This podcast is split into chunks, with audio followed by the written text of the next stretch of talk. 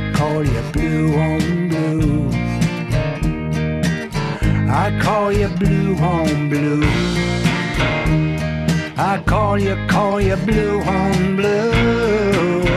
Hello and welcome to episode eighteen forty-four of Effectively Wild, a Fangraphs baseball podcast brought to you by our Patreon supporters. I'm Meg Rowley of Fangraphs, and I'm joined as always by Ben Lindbergh of The Ringer. Ben, how are you? I am doing well, and it is baseball book season, and we've just read one, so we're going to discuss it in just a second with an author and a co-author. April, the book is closed. I just wanted to give you the stats, the offensive stats, the cold, hard facts about offense in baseball in April. It was not great. I, uh, yeah.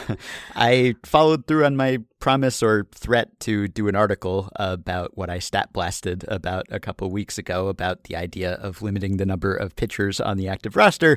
I think it's a good idea. I ran through why and had a bunch of data and information and graphs in there, which I will link to on the show page. But for that, I was doing some April offense comparisons.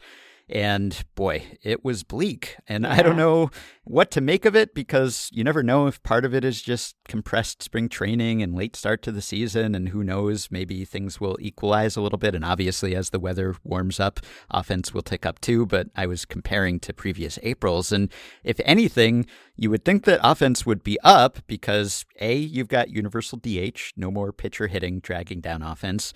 B, you've got stricter enforcement, supposedly, of foreign substances. C, you've still got the zombie runner inflating offense because offense is just wild in extra innings. And you also skipped the first week of April because the season started late. So in theory, that should be the coldest and most offense suppressing part of the month. And despite all that, the league as a whole hit two thirty-one, three oh six, three sixty-nine in April.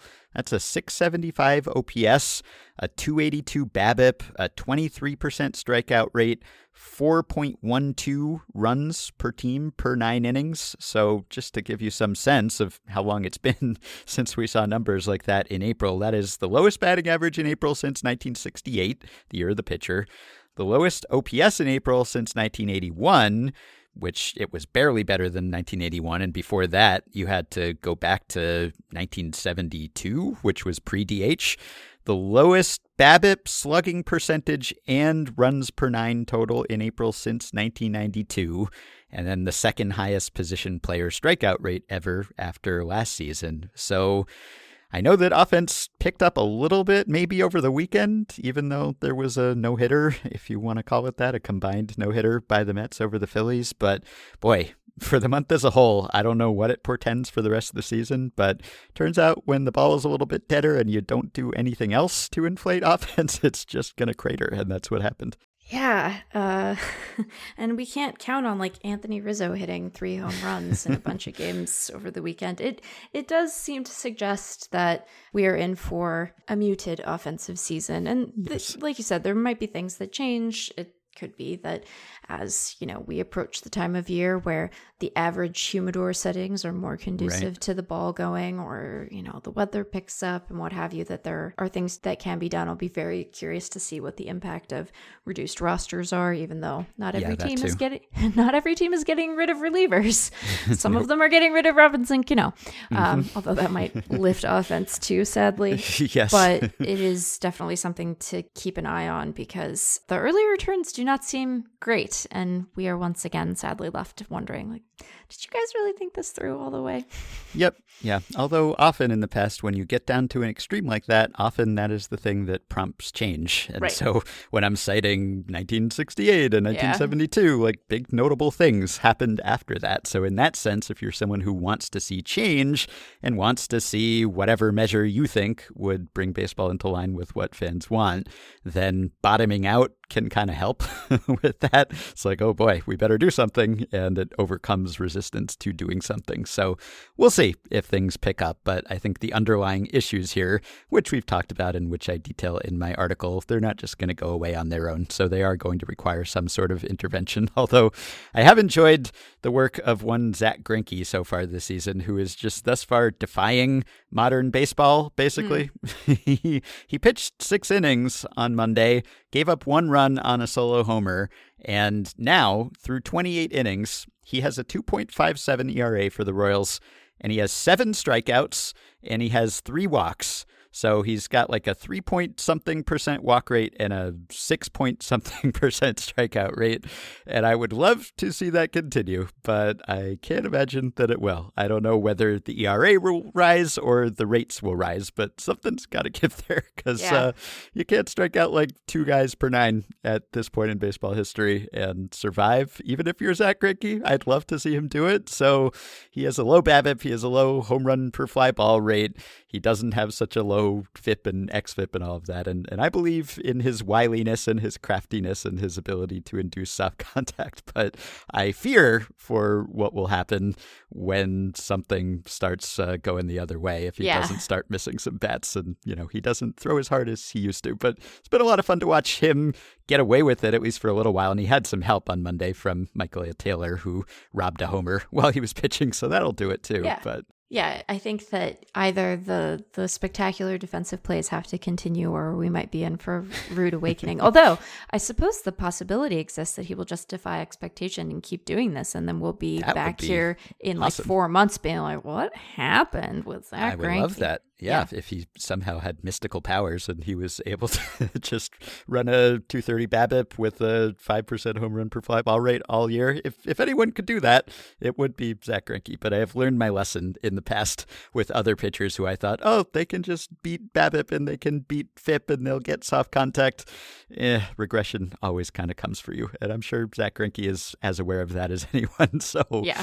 I don't know whether he will change things too. But it's been fun to watch this uh, throwback dead ball line for a little while here. So long may Zach Greinke continue. So let's get to our guests. Yes.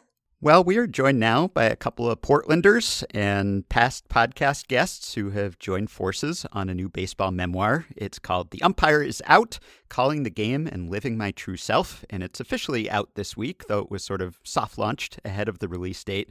And the titular umpire and author is Dale Scott, who had a thirty-two-year career in M L B before his retirement in twenty seventeen.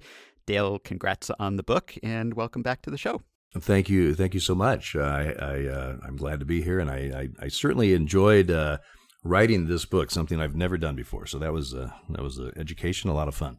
And the other person who played a part in that process, an important part in shaping the book, and for that matter, in shaping my and Meg's careers, is Rob Neyer, whom you may know from many of his own books, as well as his hosting of Sabercast.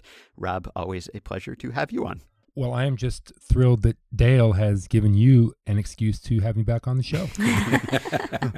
Always trying to help out, Ro. I know you've been calling this Dale's book, and it is, but it's also yours in some way. So I have to ask what we should call you, because I have taken other people to task for mislabeling, in my view, the automatic runner in extra innings as a ghost runner, even though the runner is real and very visible. So I can't call you a ghost writer when your name is right there on the cover. So do you have a preferred title? You know, I honestly, ghostwriter certainly is not the right term, right. although it's been applied broadly over the years. But a ghostwriter, in my mind, is someone who actually sits down and writes the book. Like Babe Ruth had ghostwriters.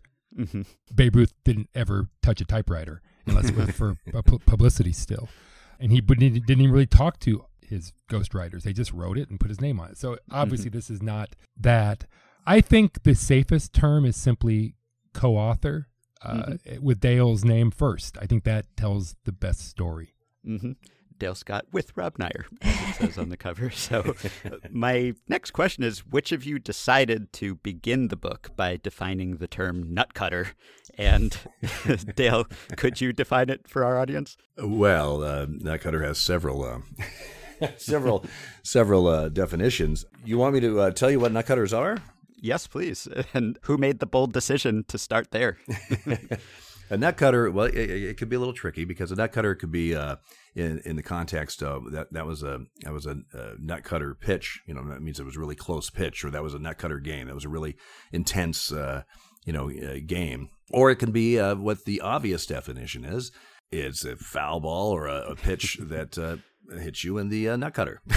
And so uh, uh, that would be the obvious uh, uh, explanation of it. But basically, it's a term that's um, not necessarily the most positive term. If you had a nut cutter pitch, that means that you probably had a, a bitch pitch, which is another way of saying it, and, and somebody bitched about it. Or uh, if you have the literal nut cutter, it's uh, it can be painful and and and, and you know awkward. So uh, that's that's the beginning of the book. Once you, once you get past the, you know, that that first chapter is is kind of the definitions as you go uh, right. you know through the book of uh, of some of the terms that we use and uh, what they mean, and it uh, I think it's very helpful for the reader.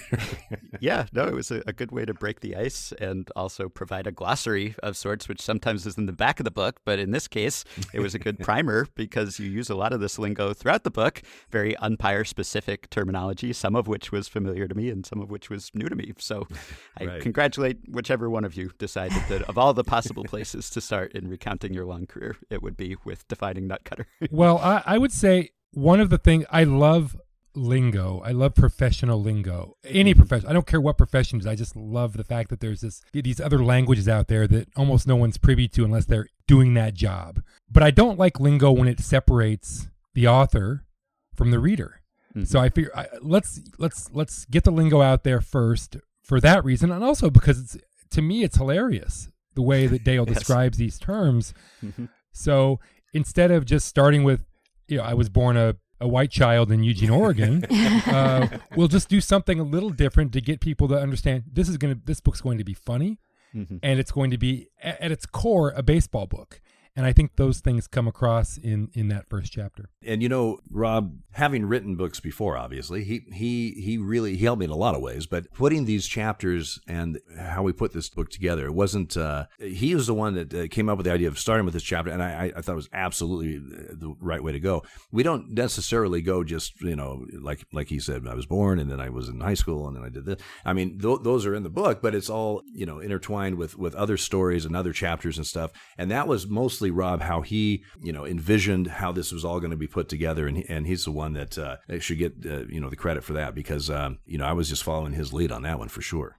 It's kind of striking that for all of our advances in technology, it seems like the the cup has really stalled out in terms of how far it's come along. I I think, Rob, having established yourself as the co-author and us having established what a nutcutter is, I, I do wonder if you guys could talk a little bit more about sort of what was your process for bringing the book together. And, and Dale, how did you initially conceptualize what the the balance was going to be between your sort of professional story and your personal story? Those are obviously intertwined both in the book and in your own experience of life. But what was the process for you guys in writing this, and how did you kind of come to discover what the, the balance of those things was going to be in the book? Well, when we finally got the University of Nebraska Press, this thing was happening. It was in October of twenty twenty. And of course, uh, that's during the pandemic and everything. So Rob would, what what we would do is about uh, three times a week, usually like a Monday, Wednesday, Friday type thing. Uh, he would give me a topic. Hey, hey, uh, Friday, let's talk about the uh, two thousand one World Series, or let's talk about the, you know, some some topic.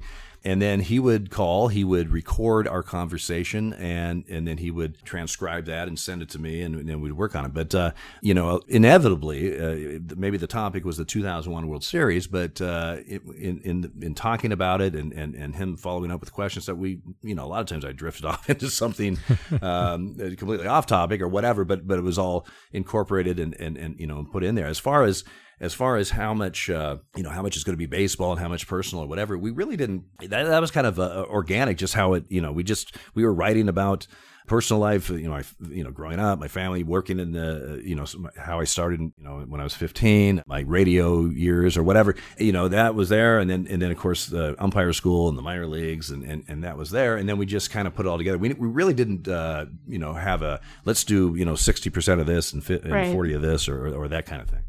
Well, and for me, it was such a pleasure because I've always found writing to be, you know, enjoyable to a degree, but also painful, as almost any writer will will attest. For me, the enjoyable part has always been the puzzle nature. I love puzzles. And a book is, you're putting together a puzzle of all these things that you want to be in there. And my my last book, Powerball, was certainly a puzzle of sorts where I had all these different these different ingredients that I knew needed to be in the book or should be in the book. Now I have to write the damn things and figure out where exactly where they go. This was much easier because I didn't have to do the writing. I just had to put the puzzle together.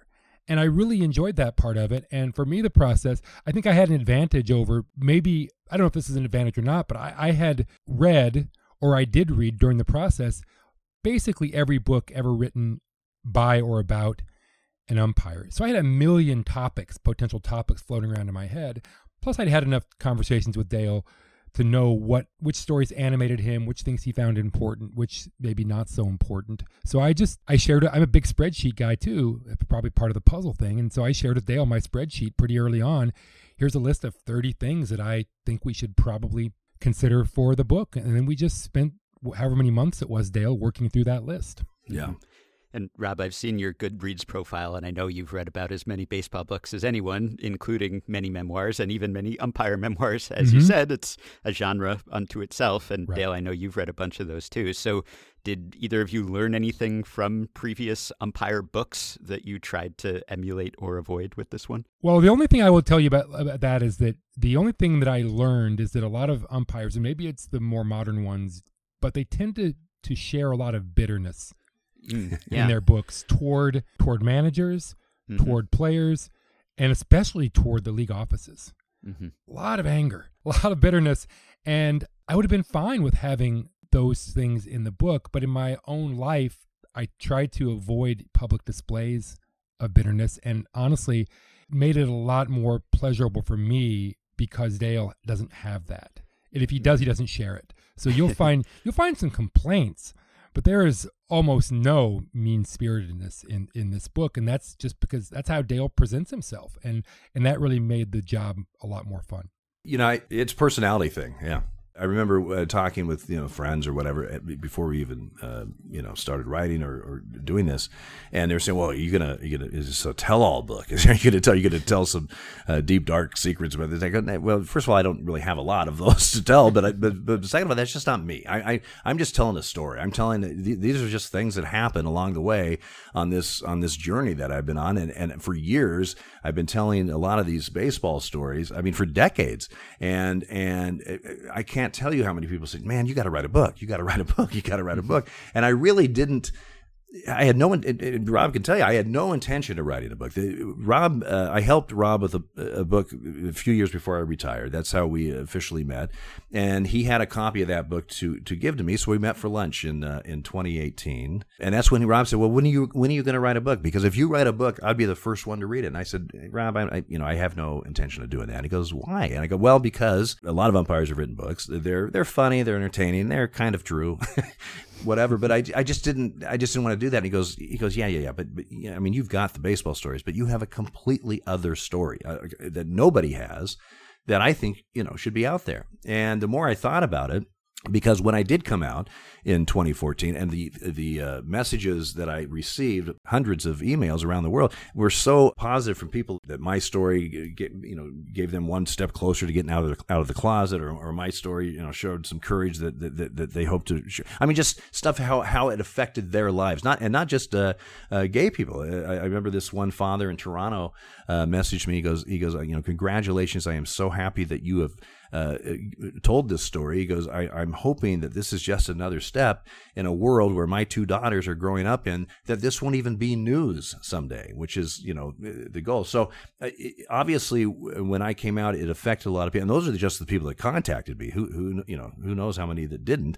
But between Rob talking about that and then me thinking about that, I thought, you know what, maybe I, maybe, maybe I should write a book. Maybe I, maybe my story should get out there, because maybe it'll help, you know, help somebody. I may never know who it is, but it, but it helps somebody. And that's kind of how I flipped and, and, and decided to go ahead and, and do this project. And and I said, Rob, you, you, you're the one that's got to help me. Yeah, I guess it makes sense that some umpire memoirs might be bitter, because umpires have had insults and abuse hurled at them for decades, and they figure, this is my book. This is my chance to get even now. Right, uh, right. And I was going to ask about that, because I don't think this is a, a vindictive memoir where you're out to air grievances and settle scores, but it's also not one where you're remembering everyone through rose-colored glasses and calling no. everyone the greatest guy in the world. So there's some pretty unvarnished accounts of conversations with players and managers and even other umpires in here. And if someone was a pain to deal with, you don't sugarcoat that. And some of the best stories in the books are, you know, the run-ins that you had with some legendary, just uh, hard-ass managers, right? And I mean, going back to Dick Williams and Earl Weaver and Billy Martin and all the rest. So right. I wondered whether there was anything you weren't sure about putting in, even if a lot of time had passed. Like, is there any code of silence when it comes to things that happen or are said on the field? Or did the idea of an omerta in baseball memoirs go out the window with ball four, basically?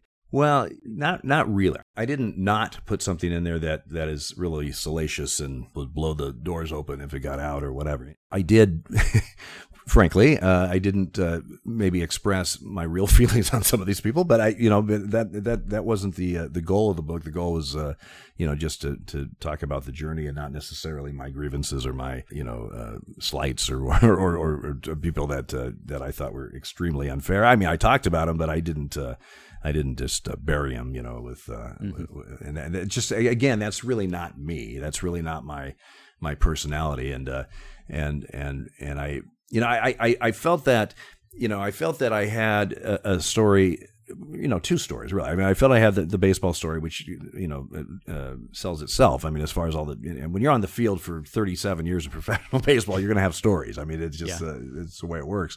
And then the personal side of it was personal. And I mean, I mean, when I was writing the chapters, uh, uh, you know, about growing up with my family or, or when I met Mike and, and some of the things that, that we've uh, experienced together were really personal. And, you know, one thing, you know, Rob, obviously can relate to this from a standpoint of, uh, of a writer is, you know, when I'm talking about and writing about the, uh, the uh, for example, the uh, ninety-nine labor uh, issue that we had with our union, Uh, which was the lowest point in my career. The lowest point on the field in my career was eighty-seven, and I talk about that. But uh, as far as my, you know, just the, being an umpire and, and, and that, it was it was in ninety-nine.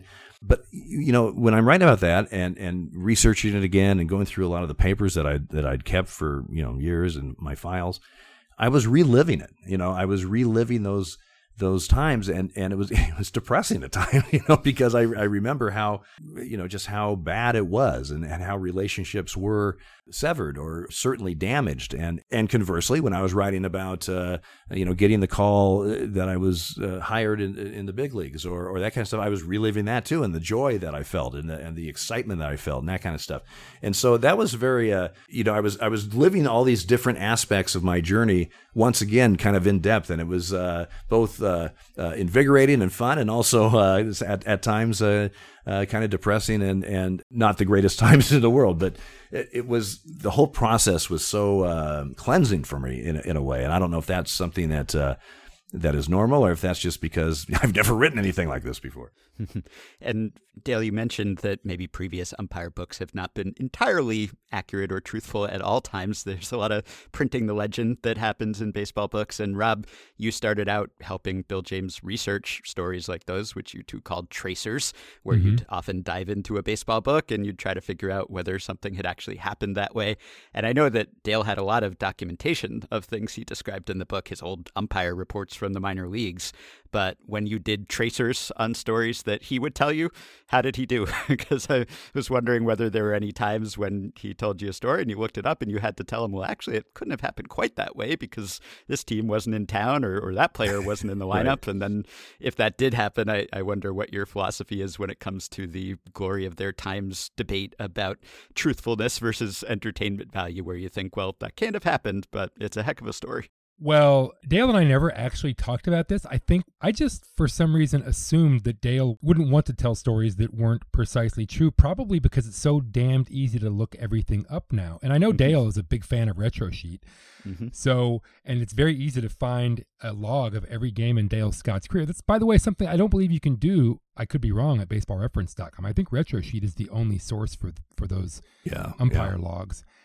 And there were times when we would be talking, usually on, we would be talking on Skype because we couldn't get together because of the pandemic. So we'd be talking and he would be telling a story. And sometimes if he sounded a little unsure of a detail or just said he didn't, wasn't, didn't know, I could just look it up in real time and tell him, no, this is what happened, and that's what would be in the book. There were other times I'm fairly certain when Dale went back and looked something up because he wasn't sure he'd gotten it right. That doesn't mean we, we got one hundred percent of the facts right, because I know we, we've already had to send in a few minor corrections. But Dale, correct me if I'm wrong, but I think you wanted everything to be as accurate as possible. Well, absolutely, and you're exactly right. You know, some of those umpire books that we, that we talked about earlier were published, you know, there was no internet, or it was right. just starting or whatever. Like, uh, you know, I can't remember names for, for at all, but I, I do remember numbers and dates and, and that kind of stuff. And I'm I'm I'm kind of anal about that. I mean, I I like to know, you know, if somebody's, if I'm hearing a story, somebody, I'd like to know, when was this? This is nineteen seventy-eight, or, you know, I, it's like I that's how I uh, hear things. So you're you're absolutely right. I, I wanted to make sure, you know, for example, the first major league game I ever saw, I was thirteen, almost fourteen years old at Dodger Stadium. The Mets were there. It was the last year of Willie Mays' uh, career, that, that one year he played for the Mets. And I remember that being a fact. And I, and in my mind, he had played right field that game. And Rob uh, pointed out, he goes, well, you know, he was in the game. He, he pinch hit in the ninth inning. He, he didn't play the game. My memory was he played, you know, I saw Willie Mays play his last game or his last year. I did, but he didn't play in the game. He just, he pinch hit.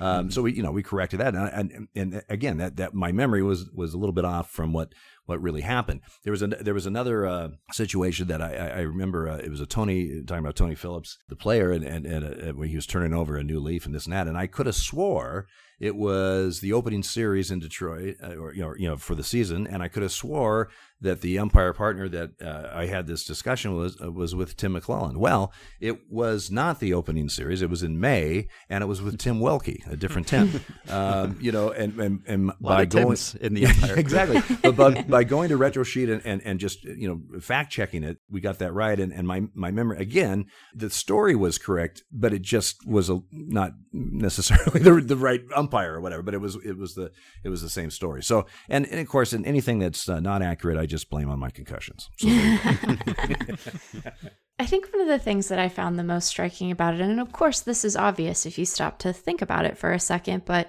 you know, you're you're describing your trajectory through umpire school and in the minors and being, you know, a vacation swing guy when you were finally on an American League crew, and sort of the the pride you felt when you were called up and when you were made a crew chief. And of course, there are all of these beats to an umpire's career that are very meaningful, like there are in anyone's professional life.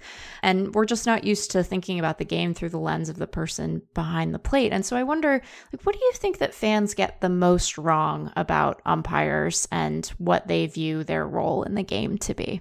Well, one of the first things I could think of is that, and you hear fans say it, that, that we don't care. We just don't care. We, we, we, you know, we, we just show up, we do whatever we do, and then we leave. And, and we have, you know, we, if we missed a bunch of pitches or a bunch of plays, you know what, we don't care, because we'll just show up. We, we, you know, we make good money, and and it's just so far from the truth. Yeah, umpires are their are the their most critical. You know, we're very critical. I mean, it eats at you when you miss a play, especially a you know a big play. It just it it absolutely eats at you. I remember I had a. Uh, Uh, game. This was around nineteen ninety-one, Boston at Kansas City, and Gedman, Rich Gedman for the Red Sox hit what would have been a three-run home run in like the seventh inning or something that would have put them ahead, and, they, and with two outs, blah, blah, blah. I called it foul. It was a pole bender. I had first base and, and down the right field line. I called it foul, and there was really no reaction. And then he ends up like grounding into a double play or something, and, and the inning's over. So then in between innings, John McNamara, the manager at that time, was, and they're in the third base dugout, so they're across from me and they're not next to me. All of a sudden I see him, you know, throwing his arms up and, and screaming and stuff. And, I, you know, and it, obviously he must have seen a replay or so, something has just now set him off. And it was a delayed thing. It didn't happen when it, you know, when it happened. Well, as it turns out, the ball just nicked the foul pole. It just, it didn't really change direction. I mean, it just, it just barely, but you could, but the video shows that it definitely, you know, uh, went against the, the foul pole, which would have been a home run, you know, and, and the whole thing. The second base umpire, Rick Reed, at the time had the same thing. And a lot of times you can see it. You have a great angle from, from inside the uh, diamond there on, on those pole benders. But anyway, you know, he thought it was foul too. I mean, it, it was just that close. You know, I felt terrible about that. I mean, I felt, I mean, I was, I, you know, was, uh, you know, down on myself for, for missing that. Now, it was a tough, tough. And like I said, there was no reaction when it actually happened. It wasn't until uh, replay that, that you even saw that. But it, it's still, that's that's a miss, and that's a big miss. That's a three-run home run. All of a sudden, it's a double play. That's a big deal. And I felt horrible yeah. about it. And and so we do care about, you know, how things go out there. We don't want to miss, and, and, and it eats at us when we miss plays. But some play, again, play, that's all relative too. If I miss a pitch, a two two pitch in the second inning with nobody on in Cleveland in April, and I miss that same pitch in October in New York with the winning run on base, there's going to be different reactions, okay? Right. Um, the, the one in April, you may not even have a reaction. The one in October, they're going to talk about uh, in SportsCenter for the next, you know, two days or something. So you know, I guess the, the motto of the story is, as an umpire, if you're going to miss one, miss it when it's not a critical call, you know, and it's not that big a deal. You know, it, we do care. It does eat at you, and uh, that's just a that's just a fallacy. Well, and you describe in the book, I think, probably one of the moments that modern baseball fans remember probably most vividly from the last couple of years of postseason play, which was that you were a key part of the twenty fifteen A L D S between the Blue Jays and the Rangers. For the folks who have not yet had the opportunity to read the book, do you want to take us through the moment that you had to sort of correct the record and then the bailout that came later with Jose Bautista? Yeah, well, how long do we have? Um, I mean, that that that uh, that was the most uh, bizarre, incredible seventh inning. It all happened in one inning. Yeah. You know, basically, with the tie score in the top of the seventh and a runner at third, uh, Odor uh, for the Rangers at third, uh, Russell Martin throwing the ball back to the pitcher after a pitch, Uh, got a little lazy, basically, and it, it skipped off the batter's uh, the bat, who was doing nothing wrong. I mean, he wasn't trying to get in front of him. There was no intent. There was no interference uh, in any way by the by the hitter. And the ball, the ball, you know, hit the turf, the artificial turf there, and and, and was skipping, you know, down the basically the on the ricochet down down the toward third base. Well, uh, Odor, the the runner, he immediately uh, took off for the plate, and the Blue Jays, there was two outs. The Blue Jays were in a shift because of the, the left-handed hitter. Uh, Uh, who, you know, who pulls the ball. So there was nobody around the ball. Uh, there was nobody there to even attempt to make a play on Odor. He, he scored easily. The problem was we had a strange ruling in Milwaukee uh, previously, where, and basically what it was, there's red at first, less than two outs, ball in the dirt, the pitch in the dirt that the batter swings at and misses. Uh, but the catcher doesn't catch it. It, it hits his chest and goes out in front of the plate. The hitter, with no intent whatsoever, just he struck out. He starts to walk toward the first base dugout, where that's his dugout, and he unintentionally uh, makes contact with the ball, and the ball squirts away, and so the runner runs to second base. By rule, uh, when you have no intent, that's just ball's dead. Nobody advances. You send the runner back. The, you know, the batter's out on strike three, and, and you know, and we move on. Well, when the ball, when Martin threw the ball and it, and it ricocheted off, that that rule I just described was in the forefront. And so I, I, I called time. And it was the strangest thing because I called time. And first of all, you don't. Somebody said I've called a million pitches or something. I, I have not seen a catcher hit the hitter like that, you know, on a throwback yeah. to the pitcher. But uh, I'm I'm walking out, I'm calling time and kind of waving it off, and then it, it, you know, and your mind's going a million miles an hour. And suddenly I thought, well, wait a minute, wait a minute, wait a minute. Why am I calling time? Why is why are my hands above my head? you know, why, why am I doing this? And I I, I kind of realized, and at, at horrible moment uh, where I realized I think I just killed a live ball and. You know, you know, which the guy would not have scored because I called time. Okay. So I immediately was thinking that, well, here comes Jeff Bannister, the manager for Texas. Uh, he's an ex-catcher. He goes, Dale, why is it time? He goes, he goes, I actually had this happen in the minor leagues. That ball's alive. And I, and at this point I knew he was right, but, uh, but now we have a whole set of protocols, especially in that, you know, a postseason game like that uh, to go through. So I said, hold on, Jeff. I got the whole crew together, all five umpires. I had made sure that my microphone was off. uh, so, and I, and I said, here guys, I think I screwed up. I said, I, you know, I, I explained it. They said, yeah, that, that should be live. I said, okay. So then I said, and I knew the answer to this. I wanted to make sure we're on the same page. I said, me calling time had nothing to do with the Blue Jays, uh, you know, having a chance to, to, to get that guy out. And in, in other words, there wasn't a guy almost ready to, to, to get the ball and throw it home. And then I called time and he stopped. And he, they said, no, the ball was not even near a fielder. And the guy and Odor broke immediately. So he, you know, if I had not called time or even calling time didn't prevent the Blue Jays from getting it out. So I said, okay, this is what we're going to do. I'm going to score this guy. and I'll take care of John, which is John Gibbons, the manager mm. for Toronto, because I had a feeling he may not be happy. Yeah. Uh, so I wave the, the the run home, and here comes John. And so now he, you know, he did, you know, he he wanted time, obviously. And, and I explained what I did. I said I I I I should not have called time, but my but my me doing that had nothing to do with this guy scoring. He would have scored anyway. And he said, you know, so we're going back and forth. And he said, he said, well, he goes, I want to protest. I said, well, what do you, you know, okay, what are you protesting? And he, he goes, all of it. I protest all of it. I said, well, uh, John, you got to specifically tell me what you're protesting. You can't just protest all of it. And he goes, I, you know, I, I protest you called time. I said, okay, so now that, again, part of the protocols, have to call into the uh, replay operations center, the R O C, make sure that we had the rule that we're talking about is correct, that the ball would be alive.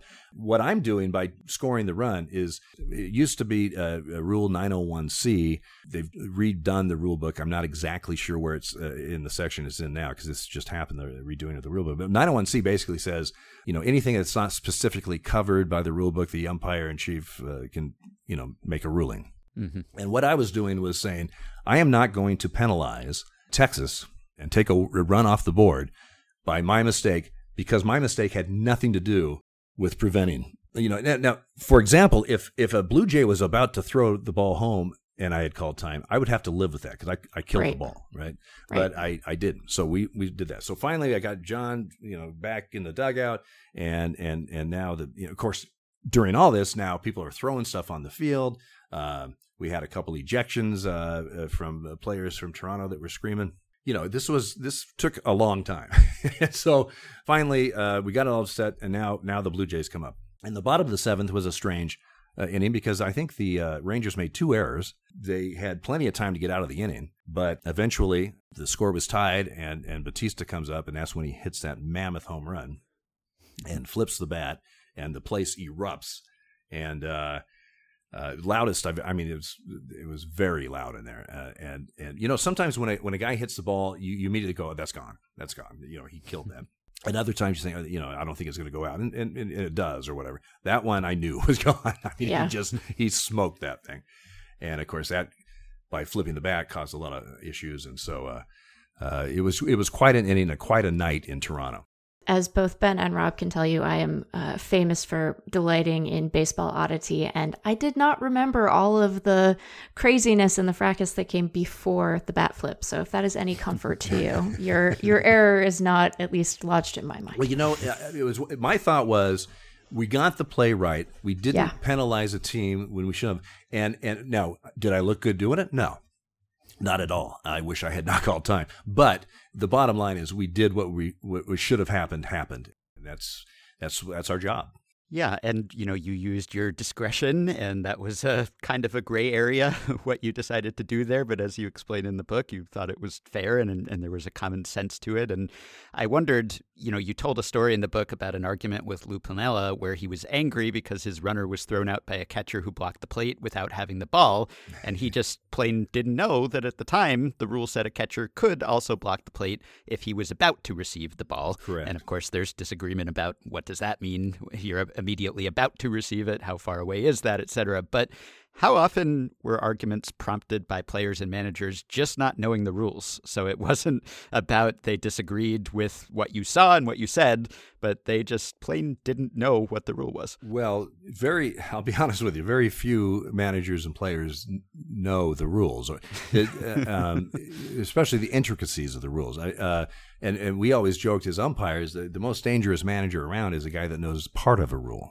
because, because, and my, Mike Socio, it comes to mind, and, and I like Mike, and I've had, you know, run-ins with him, and I've ejected him, but uh, there were times that he, you know, he'll say, oh, Dale, th- you know, this and that, and I go, yes, but the rest of the rule is this and that, or, you know, and and, and he'll go, oh, that's not true, and I go, well, I'm pretty sure it's true. But uh, many times, uh, I remember uh, Ron Renicky managing uh, Milwaukee. Uh, we had, I don't even remember the play, but I, we explained it. Wow. It was, I, I'll tell you the play. It was the play I just told you about earlier, that where the, the hitter inadvertently, uh, knocked the, you know, made contact with the ball after the strikeout.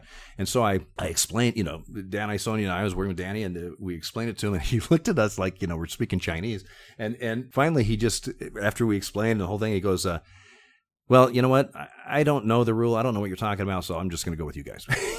he just he just walked off, you know. It's like, like like we had confused the hell out of him or something. But yeah, most of the time they don't know the rule, or they know just a part of the rule or, or something, and and and it, it ends up being quite an education for them. Some take it better than others, for sure. Dale, I, I wonder about the umpiring personality, if there is an umpiring personality type. And I don't know if yours would be the typical one, even if there is. But I wondered how you got into this, because some of these situations that you describe in the book, you think, why would anyone willingly put themselves into that position? I right? tried to get Dale to explain this so many times, and he could never explain to me okay, how well. a person like him wound up doing what he did. Maybe I'll have better luck then, because uh, so. you talk about how you started as a player as a kid, and, and let's say you didn't maybe have the natural aptitude for playing that you did for umpiring. So was it a case of, well, if you can't play umpire, that, that you just wanted to stay on the field and that this was a way to do it? Or was there something else? Because because there are certain traits that make one well-equipped for the job or not well-equipped for it. But what makes you want to pursue it? Well, first of all, I love verbal abuse, and uh, that's, uh, that's high on my list. Um, you know, absolutely, officiating in general, umpiring is a um, not is not for everybody. I'm uh, just like being a doctor is not for everybody, or, or or whatever. You know, you have to have a lot of. I mean, a lot of times, ex-players, especially players that maybe they played, you know, in college and stuff, or even the you know some in the minor leagues, they go to umpire school and they want to be a, be an umpire. Not in, not you know, a blank, not a blanket statement. It's not for everybody, but in most cases, they don't really make good umpires, and the reason is their instincts and their movements and everything are are as an umpire are almost opposite of the of the player. For example, when the ball's hit, you know, a, a player's you know going toward the ball, or they're going. You know, we a lot of times we're going away from the ball, or, or we're doing something completely different than than what they were so used to doing, you know, for years or whatever. I'm not, you know, Darrell Cousins uh, was a long time in American League, American League, and then a Major League umpire. He, you know, he was an ex-player, and he and he did well as an umpire. But a lot of times they don't pan out when they go to umpire school and stuff because they just they it's a different. Even though we're on the same field and plays happening, we're doing different things. But when I started umpiring when I was fifteen, because I, you know, was so horribly bad as, as a player, I just, you know, I, I, I loved the challenge every day. Every day that I walk on the field, and, you know, the rules haven't changed from the from the last game I had or, or whatever, but I have absolutely no idea what's going to happen that day. I may have a, a perfect game. I may have a, a no-hitter. I may have a game where both combined, both teams make seven errors. I might, you know, uh, I may have a g- game like I did in Boston uh, that has two triple plays. You know, I may have a twenty-one to twenty, you know, slugfest. I mean, like like I had in Cleveland, a nineteen inning, six and a half hour game. You never know. And your your challenge in your job is to whatever presents itself that day. You have to deal with it uh, within the rules and within the, you know, the spirit of the game and, and as an umpire. And that, that challenge is, I don't know how to describe it. It's just something that you don't know what it's going to be. But the, the art of umpiring is, is having it happen and dealing with it as best you can and as fairly as you can. And and I just, uh, you know, I, after I started umpiring when I was fifteen, uh, a couple of years later, I started uh, football and basketball and, and worked both those sports for eighteen years, uh, you know, high school level and and below, because I just enjoyed officiating. I enjoyed the, you know, the. I, it's hard to explain, and of course, Rob is, will tell you I've yet to explain it. But uh, it, it's just a, it's a, it's a, it's a demeanor, it's a thought process that you're trying to do something that nobody else wants to do, or people have different agendas, one for one team, one for the other, whatever, and you're trying to be in the middle and and make it a fair contest and doing it, uh, you know, the way it's supposed to be done. Just interjecting here to say that Rob has become a ghostwriter now. He had to hop off the call because he is a multi-hyphenate, not just a co-author, but also the commissioner of the West Coast League, and he had a prior obligation, but we're glad he could join us for a while. You can find him, of course, on Sabercast and on Twitter at Rob Neyer, but Dale is going to stay with us for a while because we have much more to discuss. So Dale, you, you take us through sort of the evolution of the umpire role with respect to technology. And, you know, you share that at various points you used to f- have to fax your ejection reports to the league office and mail them before that. And I think one of the biggest changes that we have seen in the last couple of decades is obviously the institution of replay review. So what was your initial relationship with replay review like, and how did it change for you and potentially change for other umpires as they got used to it? Well, if you'll remember, we the first time we had replay was what we called boundary calls, which were calls between the foul poles out in the outfield. It, was it a home run? Was it spectator interference? Was it, uh, uh, you know, a ground rule double or, or something like that? And, you know, I welcomed that uh, because it was it seemed insane to me that uh, the four guys that have to make the decision on what happened, you know, a ball that's hit, covering umpire might be, you know, two hundred feet away or something. Uh, you may have uh, shadows, you may have glare, you may have a bunch of white shirts, uh, you have lines in some ballparks. If it's above this line, if it hits the line, boom, boom, boom, you know, it's different things. And it all happens just like that. And you're the one that's got to make a decision when both clubs can go up the runways and look on the monitor and see what happened. Uh, people in the stands, you know, there's monitors throughout the concourse or whatever, they can see what happens. Obviously, the people watching at home can see what happens. And the four of us get together and I say, uh, okay, what do you got? Well, I, I thought it was a home run. Okay, what do you got? I, I didn't see it. Okay, what do you got? I, I, I thought the uh, the fan touched it. Okay, all right, well, let's... Um, Let's go with home run. Okay. Yeah. I mean, you know, I mean, it was, it just didn't make any sense that the only four guys that did, you know, didn't see what happened or aren't sure exactly what happened, where everybody else gets in, in several replays and, and several angles. So, th- so we welcomed that, and that, and that was a, a good thing. But we also understood that once that, you know, that door was open with, with, with replay, that it was going to, it was going to expand at some point, somewhere, sometime it was going to expand. And, And, you know, a little leery about how that was all going to work. I wasn't, for me personally, I wasn't necessarily against it, but I wasn't necessarily for it. I just wanted to kind of see how it all worked out, what, what, you know, how, how they were going to set this thing up. As it turns out, I'm happy with replay. It, it's done, for the most part, what it's supposed to do, and that is uh, correct obvious mistakes.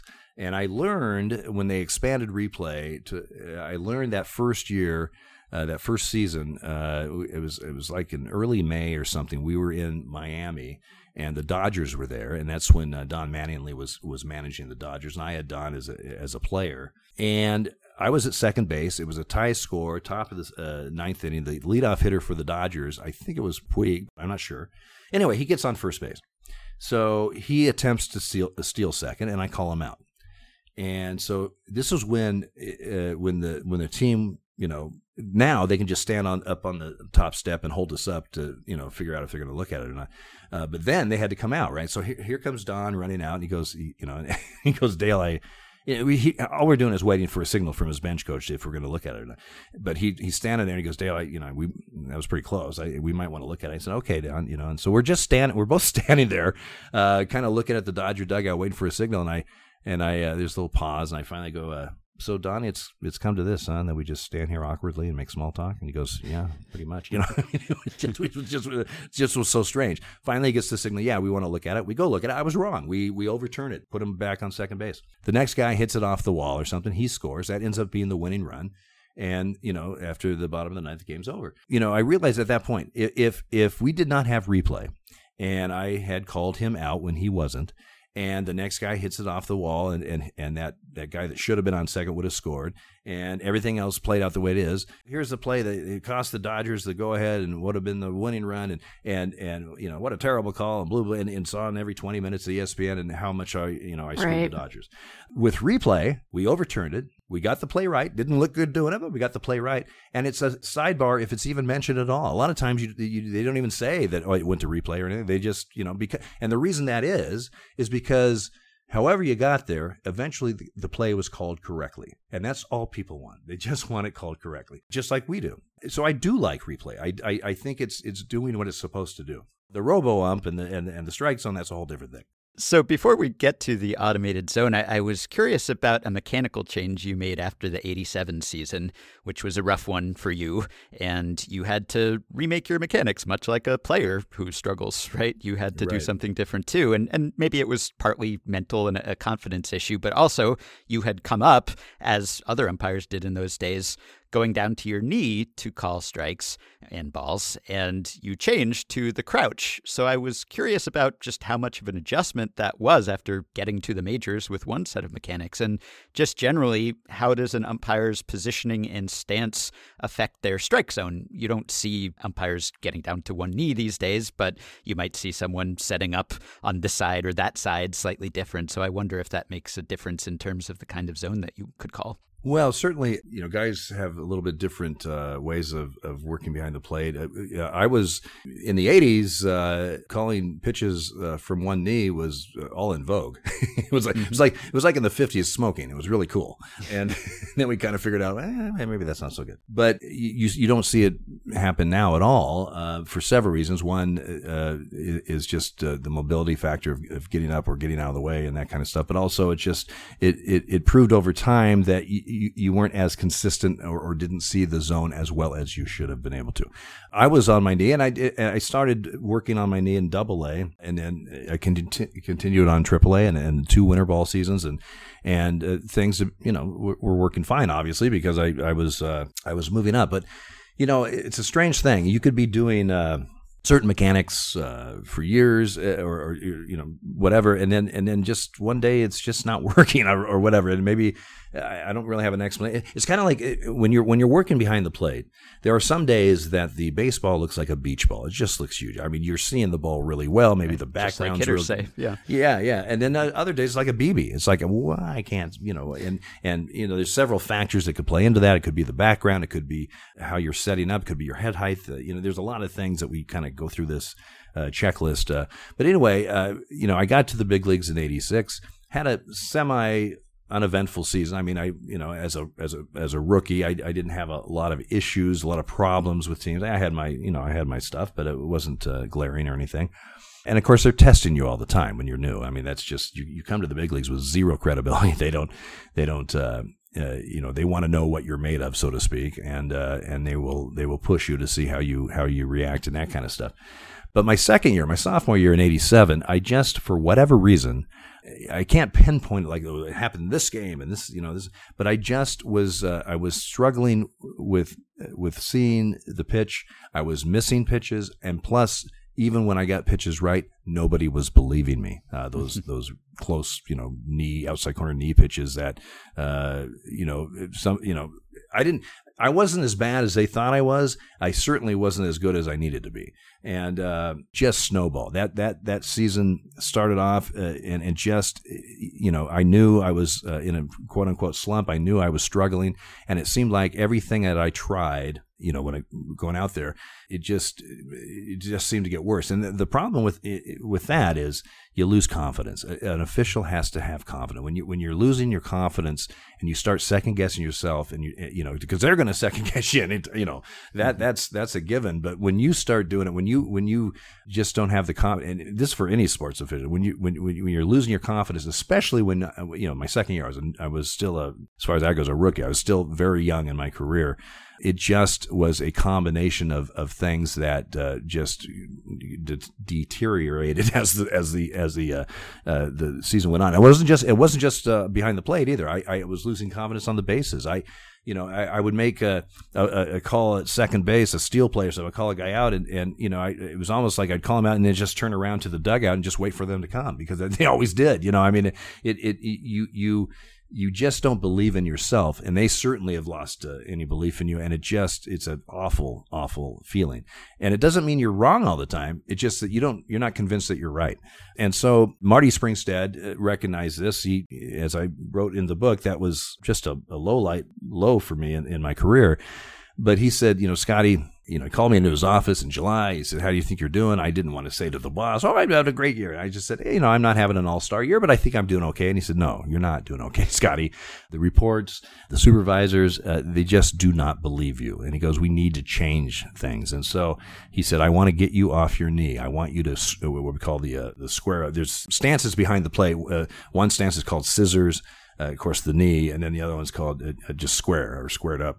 And uh, which is that's the one that's taught in umpire schools. Anyway, he said, you know, when the when the season's over, and, and for me the season was over in September because I was still a call-up umpire, so I didn't really work in September. He said, uh, I'm going to have you come down to Sarasota instructionally. We're going to get you off your knee. We're going to we're going to work with some different stances, try to get you comfortable with it in a, in an atmosphere that has no pressure and all that stuff. So then next uh, spring when you come and, and you know we start up again, uh, you'll have this new stance, and and and we'll go from there. So, okay, you know, and I knew there was a problem. Okay, I had to I had to swallow a lot of pride and a lot of ego and and again, be honest with myself. And and and you know, I could have said, hey, you know, you know, that's that's B S. I don't need to do that. You know, they're, they're just whining or whatever. But I, you know, I, I knew something had to change, and so that's was the plan. Well, then in August, uh, Dick Butler, who who used to be the head supervisor, now he was still working, but Marty was. But he said, I got a message. I was saw him in Oakland. He said, I have a message for you, uh, uh, Marty. You know, you're going to instructionally for a week to to work on that. He said, uh, and then Marty wants you to go to the Dominican Winter Bowl. And I, I was like, oh man, mentally, I, I couldn't have done it. I mean, I, I, I, I needed to check out of baseball for a while, and I couldn't go year round again and work, you know, forty-five out of sixty games behind the plate in, in, in the Dominican. I, I mentally, I don't think I could have done that. And I don't think Marty knew how it worked in the Dominican, how many plate games you actually worked. And so I called him and I explained that to him. And he said, I'll tell you what, Scotty, you go down at the beginning of uh, Dominican uh, Winter Ball, which is around the twentieth of October. I'll have you home by Thanksgiving. And I said, that I can do. So I was down there basically a month. But in a month, like I said, when you're working three games out of four behind the plate, you're getting a lot of plate work in. Mm-hmm. And uh, he came down for a part of that. Uh, you know, I got comfortable with my squared stance, and uh, again in an atmosphere that wasn't the big leagues. And so when that next spring came in in uh, eighty-eight, you know, I was had this new stance, and I I, I was put with a, a, a crew that was a uh, just a better crew for a younger guy, and I started my rehabilitation. Basically, I I, I even changed my number. I just uh, that that winter there was some numbers open. I used to be thirty-nine, and, and Marty called me and said, "Hey, uh, I've got number five open. You want?" Yes, I want it. He goes, why why are you so quick to take five? I said, well, a couple of things, Marty. First of all, thirty-nine on a thirty-two person staff, um, I can do, you know, I'm not a math major, but I'm, I'm just saying that doesn't seem right. Uh, and I said, uh, you know, second of all, thirty-nine is not on the roulette wheel. I need it's something on the roulette wheel. And I said, basically, I'm in the umpire protection program after my last couple of years. So uh, I, you, you give me a new number. I'll have people call me Sean, and maybe uh, maybe they will forget all about it. But in all, in all seriousness, that was the beginning of, of getting back. Back my confidence, getting back uh, some credibility, and it was all because Marty Springstead uh, knew there was a problem, saw there was a problem, didn't throw up his hands and say, man, what a bad pick uh, Scotty is. We're just going to have to get rid of him. He said, I, I see potential in this guy. Uh, if you, you know, he just needs to get back on the right track. Scotty, if you if you put your uh, faith in me, I, I'm putting my faith in you, and we're going to get this fixed, and, and, and he did. So Ben and I are... are pitch framing enthusiasts, which might sound like it's putting us on the other side of, of umpires, but I think that we can find common ground here, which is that we are all opposed to the RoboZone. This is a safe place for those who are not robot umpire enthusiasts. And so we said we would talk about the seeming impending RoboZone. What are your thoughts? Well, my first thought is be careful what you ask for. You know, I, I, I'm just not sure, just in, in, in the practical aspect of it. The RoboCop or the automated zone, you still have a plate umpire who still is going to uh, go down and, and watch the pitch just like he would have done without the, the, the automated strike zone, has an earpiece, and then when the pitch comes in and he is informed by the technician upstairs, uh, striker ball, then he signals striker ball. But if there's some kind of technical glitch or something and they don't record that, you know, uh, that pitch, then he's told, you got to call it. So first of all, that sounds a lot easier than, than in real. I mean, to, to think that you would have to Uh, focus and, and, and just like a regular plate game, but knowing that you may not even call a pitch the entire game, but when you might have to is when you'll never know when that might happen. Right. And, and you have to be prepared for that. That's quite frankly not very fair to the umpires. Second of all, there is a time situation here. What, what if you have runners at first and second, you know, one out, three, two count, and they're running on the pitch? Is the catcher, you know, if it's ball four, obviously you don't need to make a throw. But when is he going to know that? He got he has to know what you what you have, and that, that little, even if it's almost inst- instantaneous when you get the, uh, the the verbal strike ball or whatever from the technician, there's still, it's not normal timing. So does that mean the catcher just always has to throw it under the guise that it might be strike three? Well, that's dangerous, because what if he throws it away and it was ball four and he didn't have to throw it at all, and now you have two run score or something? I mean, there's a lot of stuff right there that just doesn't make sense to me in, in, in the mechanics of it all. Then you get the technical part of it. I'm not sure if, you know, by rule, any pitch that crosses over the plate, any part of the ball that crosses over the plate in the, you know, high-low, is in the strike zone, it's not too high, not too low, is technically a strike by rule. So the strike zone, which is three-dimensional, starts at the edge, first front edge of the plate, all the way to the, you know, back point of the plate, and a, a plate that's seventeen inches wide, but a baseball, the uh, diameter, uh, if I'm using my math terms right, but it's it's it, it like two, almost three inches in width. So in other words, if the ball by rule touches, goes over any part of the plate within the high-low zone, that's a strike. So that means the seventeen-inch plate now suddenly has almost three inches on each side, because just a little sliver of the ball might go over the plate, right? So, so it's a it's a wider plate than people think. Then you have the fact that, you know, for example, a a, a pitch that is right at the front edge of the plate, on the very outside corner, uh, you know, with with the ball just touching the outside corner, at the at the at the low, lowest point of the strike zone, right right at the knee. But the ball is going uh, traveling and going away from the hitter and and toward the ground, and the catcher catches it two or three inches outside and, and just above the ground. Technically, by rule, that is a strike. In theory, in reality, we rarely call that a strike. Why? Because it's not accepted as a strike. You know, uh, even though technically it is, it's not accepted as a strike. The automated zone is only going to do what it's programmed, and if it's programmed to call any pitch that, you know, over the plate and, and all the stuff we're talking about, it will say that's a strike. Okay, so if people are okay with that, if hitters are okay with that, you know, have at it. And that's just one example. But I've always said that there's a science to umpiring and there's an art to umpiring.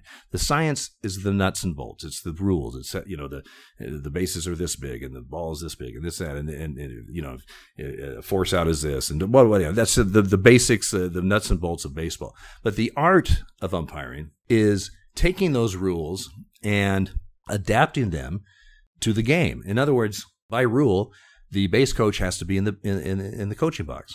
Do we enforce that? Rarely do we enforce that, unless the other team says, hey, uh, we think he might be stealing signs or something. We want right. him in the box. And then we say, okay, both teams now have to stay in the box for the rest of this game, you know. But another example that doesn't pertain now, because they have a different uh, rule when you're trying to break up a double play, you know, you have to you have to have a legal slide. But remember the old neighborhood play, right? Mm-hmm. You know, if yeah. the if the throw was true and the timing was good, if the uh, middle infielder that is receiving the ball and about ready to, to throw it to first is just a little bit off the base, we would give them an out. Why? Because it was, it was accepted at the major league level. I'm not talking about college. I'm not talking about high school or little league. They they needed to touch the base. We get that. But at the big league level, both teams accepted that. Why? Because they don't want their middle infielders getting creamed, right? right? So again, by rule, maybe maybe he just didn't quite touch the base, but the, the throw was there, everything was there, and the guy was, it was definitely before the uh, before the runner. But in the art of, of umpiring, in the art of, of of adapting rules to the level of play, you know, that was still an out. You don't get that with any type of a uh, automated system, because they're just it's it's rigid. It's it's whatever it's programmed, that's what it's going to do, and it doesn't look at, you know, a catcher diving, you know, crossed up and diving, and maybe the pitch, you know, hit a corner of the of the zone, but the catcher's diving for the baseball. Yeah, most of the time we're going to call that a ball, because it's just it's it's just not accepted as a strike. I don't know if that explains it to you, but I'm afraid that, you know, like I said before, be careful what you wish for. If people are, are, are perfectly fine with that, and I've heard people say, I don't care if it's if it's in the zone, the way the zone is, uh, uh, you know, the definition of a strike. If it, if it is, then by God, it should be a strike, and I don't care where what it looks like. Okay, that's good. I mean, if that's if that's what we want, that's that's that's what what you'll get. But again, I don't know if the timing stuff, when I talked about earlier with the catcher throwing and that kind of stuff, I don't know how that plays out, and I'm not sure if uh, uh, how this uh, machine, so to speak, uh, calls uh, pitches is exactly what people want. Yeah, one thing along those lines I've always been curious about that probably wouldn't be replicated by an automated system is the fact that the zone does shrink and expand a bit depending on the count, or it has historically with most umpires at least, so that, you know, the zone tends to be a, a little smaller maybe on some counts than others, on oh two than three oh, let's say. And there are various theories out there about why that is, but I wonder what your perspective is. Is that a, a subconscious thing? Is that a conscious thing? Because a lot of people think think it's, well, it's unfair. It's a strike on this count. It should be a strike on that count, right, or not. I think maybe there is some advantage to it in that if you're the one who's behind in the count, you almost get a little boost or a little advantage there. And maybe it makes the plate appearance more competitive, helps the person prolong that plate appearance a little longer. But what do you think is responsible for that? Well, you know, ever since uh, about two thousand three, I believe, that we were, that's when we started to get evaluated on every pitch that we called, right, by a tracking system.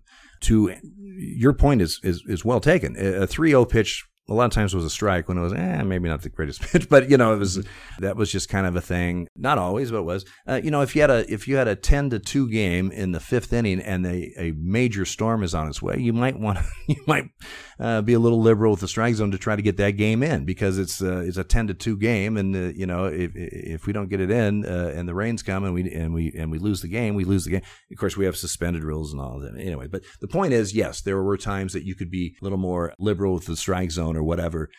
That that all ended in the early two thousands, because we're we're graded on every pitch that we call, regardless of the score, the inning, the uh, count, or, or or anything. And yeah, I could go ahead and on that uh, ten to two game with uh, the rains coming, uh, call a pitch that I know is a ball, a strike. It's it's outside, but I, I need to I need to get this inning over. But I'm going to be graded down on it, and uh, and they don't say, oh, I see why you did that. Okay, we'll give it to you. No, they, they, they grade you down on it. So that that has changed that philosophy. You know, again, the automated zone has none of that. It's just going to call it.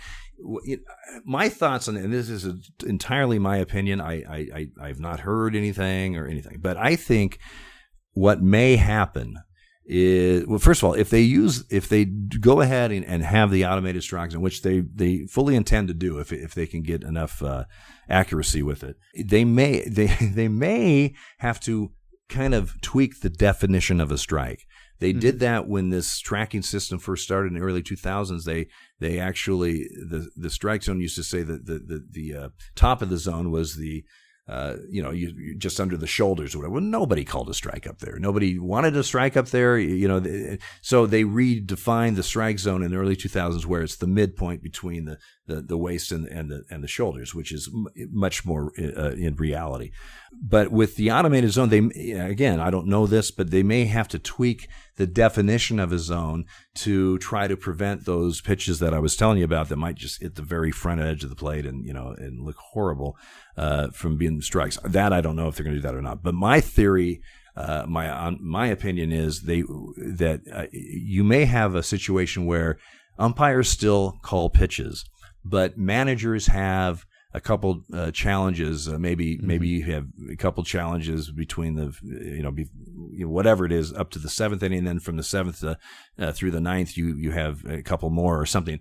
But where you can challenge a, a, a particular pitch. In other words, pitch that's called a ball that, you know, was ball four with the bases loaded and a three two count, and, and, and you think it's a strike, you can challenge that pitch, and we can look at it and, and, and you know, you know, possibly reverse it uh, or stay the same, whatever. But the, have a challenge system with pitches so that an umpire is still doing what he's been doing forever, is calling pitches. And then it gives them, the managers and the teams, a possibility of having something change, you know, by a challenge. Again, I don't know if that's going to happen. That brings up a whole other set of events that, you know, could happen. But, but just to have a automated system call the entire game, have, have some poor umpire that has to, has to act like he's going to call every pitch, but never call a pitch. But then once in a while, he will have to call a pitch, and you never know when that's going to happen. Uh, um, you know, and you still need to play an umpire. I mean, you, you hit batsman, you know, catcher interference, mm-hmm. batter interference, you know, uh, plays at the plate, you know, brushing off the plate. I mean, there's all kinds of stuff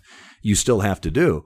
So um, I, I just don't know how it's all going to work. I just don't know. I just don't know the nuts and bolts of, of a automated system, with the timing, with the catcher, with the uh, t- you know uh, timing, with the with the with the plate umpire having to call something once in a while. I, I just don't know how that works and and and makes the game better and seamless. I, I'm just not sure.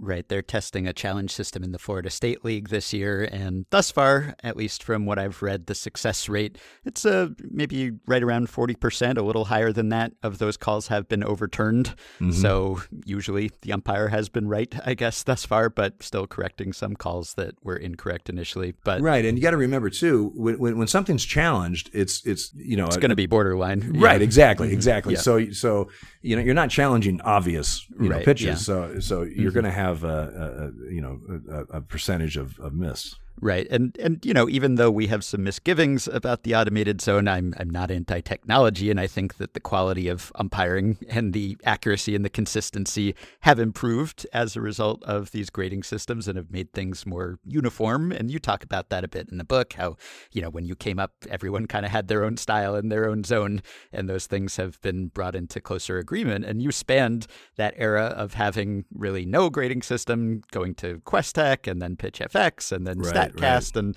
the zone enforcement system. So often you see, if you look at leaderboards, let's say, and you know the public and, and internal ones can differ, as Jeff Passan of E S P N wrote about just this week. The M L B zone enforcement system gives a little more leeway, a couple inches on each side of the plate, as you were talking about. And so the percentage accuracies from that system will be a little higher than most of the public systems. But regardless of which system you use, I, I think things have improved. And often you see that the umpires with the highest accuracy ratings are the younger umpires, the more recent arrivals, because they came up in that system, right? They didn't develop right. their own zone and then have to conform. Right. They not they not they not only came up in that and have, have done that in, in, in, in you know instructional ball or, or fall ball or, or mm-hmm. leagues that they've worked in, but they've also they're in an era that you know they played video. A lot of these guys played video games from as yeah, as, sure. as a kid or whatever. They just they see and and, and their their mind is is uh, you know brain is a little bit uh, different than old folkies like myself. That you know my the first you know the video game I played was Pong. Have you remember Pong? I mean yeah, yeah. I mean I, think, sure, I mean yeah. that, that thing was so you know it's like hey I aced Pong. Well really that's I'm really happy for you. you know? Well, how did you have to change your zone personally in two thousand three or two thousand eight or whenever it was when you started getting those readouts and they said hey you're missing on this call consistently? Did you adjust a, a certain type of call that you were making or not making? Oh yeah, I mean, almost almost to a guy, we were we were all calling pitches too far off the plate uh, mm-hmm. on the outside corner, not so much inside uh, on the outside. Uh, almost to a man, that was a common something that we had to clean up. As far as the low pitch and the high pitch, uh, you, I mean, you had especially the low pitch. The, there was here and there, but mo- most of the, the cleaning up I had to do in that in that time period was was was bringing my zone in from on on, on outside pitches on on either side, uh, lefty or righty. And there was a lot of adjustment that that year that you know Questec was being uh, used when they had redefined the strike zone.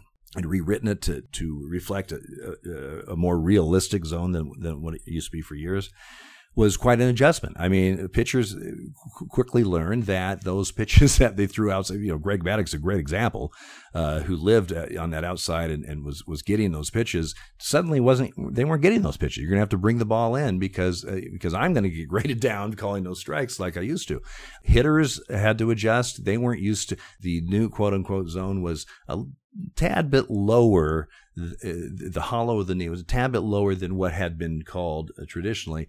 And they also, it wasn't just pitchers that had to adjust and, oh my God, we're getting screwed here. The hitters also felt like that all of a sudden this pitch that was usually called a ball was now a strike down on the knee or, uh, and that kind of thing. So everybody had adjustments to make. And that first, uh, in two thousand three, I, I believe that was the year, the first several months, well, you know, in spring training, but more specifically, the first several months of the season was an adjustment for everybody. I mean, uh, umpires were trying to adjust to that new zone. The pitchers were trying, the hitters were trying, and quite frankly, the the media and the fans were trying because they, you know, the, I look at, it's so funny. I look at, at, uh, you know, games uh, that I umpired back in the nineties, you know, it's a classic game or something. And, and I watched for a few innings and my God, I was calling pitches outside, but, and no, but nobody was reacting because that was, that was accepted then. I'm not saying it was right, but it was accepted. Mm-hmm. And there was no box on the screen. Well, exactly. Yeah. and, and, and it's just, it's just amazing. But, but, and, and it really did. It, the other, the other reason M L B did this is because that's when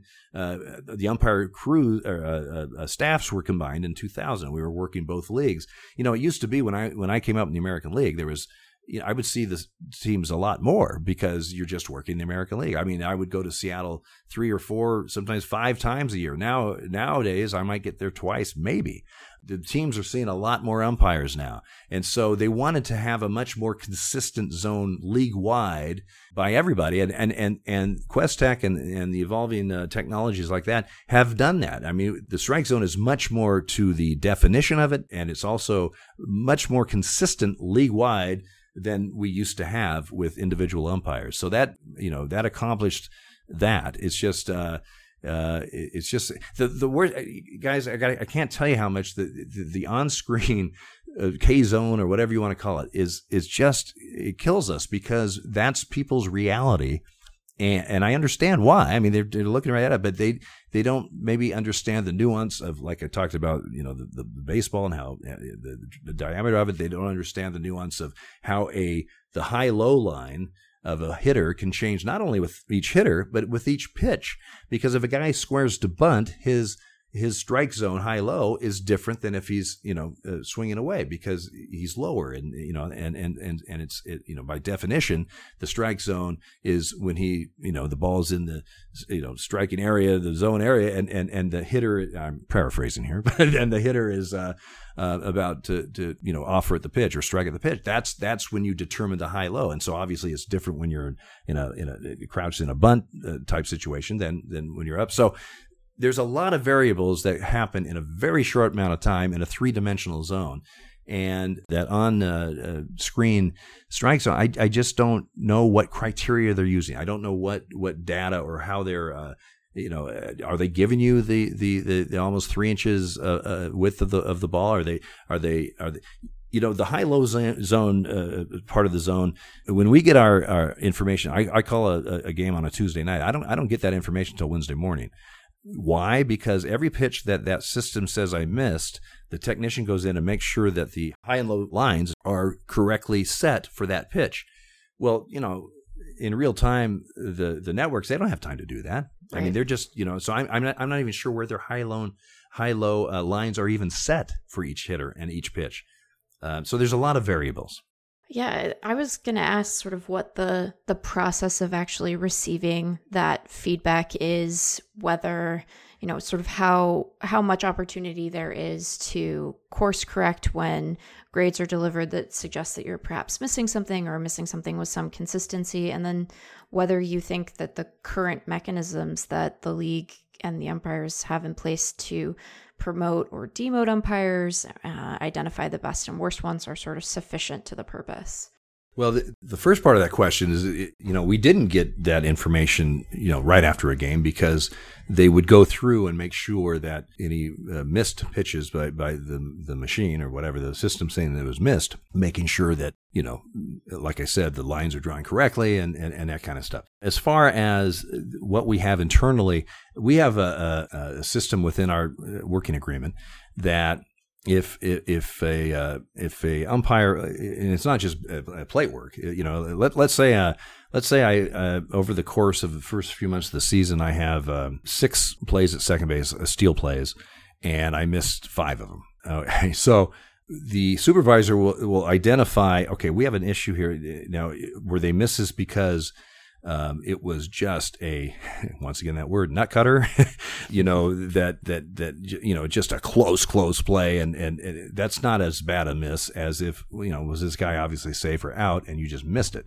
And what they try to do is if, if, if there's a trend, if there's something that is a, a, a trend of, of, of a certain play or a certain pitch, for example, it, it seems to be inconsistent with or, or missed, that sets off this the protocol to, you know, deal, work with the umpire, work with that umpire's crew chief, and try to identify. It might be like, for example, a steal play that I was talking about. Maybe his position, maybe he's getting too close to the play, or maybe he's too far from the play, or maybe his positioning as the throws coming from the catcher Uh, maybe he's picking up the or uh, uh, not getting his. You know, you watch the throw to make sure it's not at you. It's you know, it's not a bad throw. But once you've done that, you need to get your eyes ahead of the throw to the glove, because that's where everything's going to happen. And that's you know, you pick it up. Maybe he's following the ball too long, and so when it, when it gets to the glove, it's what we call it blows up on you, because it, it you know explodes on you, and and, it, and it's all one big just uh, mess or whatever.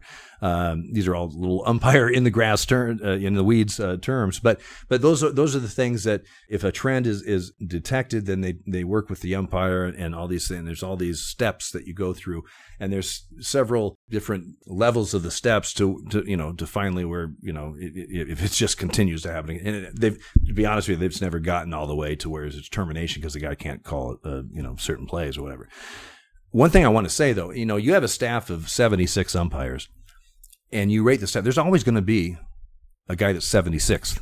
Okay, there's always going to be a guy at the bottom of that list. Now, does that mean he's not a major league caliber umpire? You know, even though he's seventy-sixth, he he may have gotten a, a you know ninety-six point eight percent right on on his plate work all year or whatever whatever the numbers are.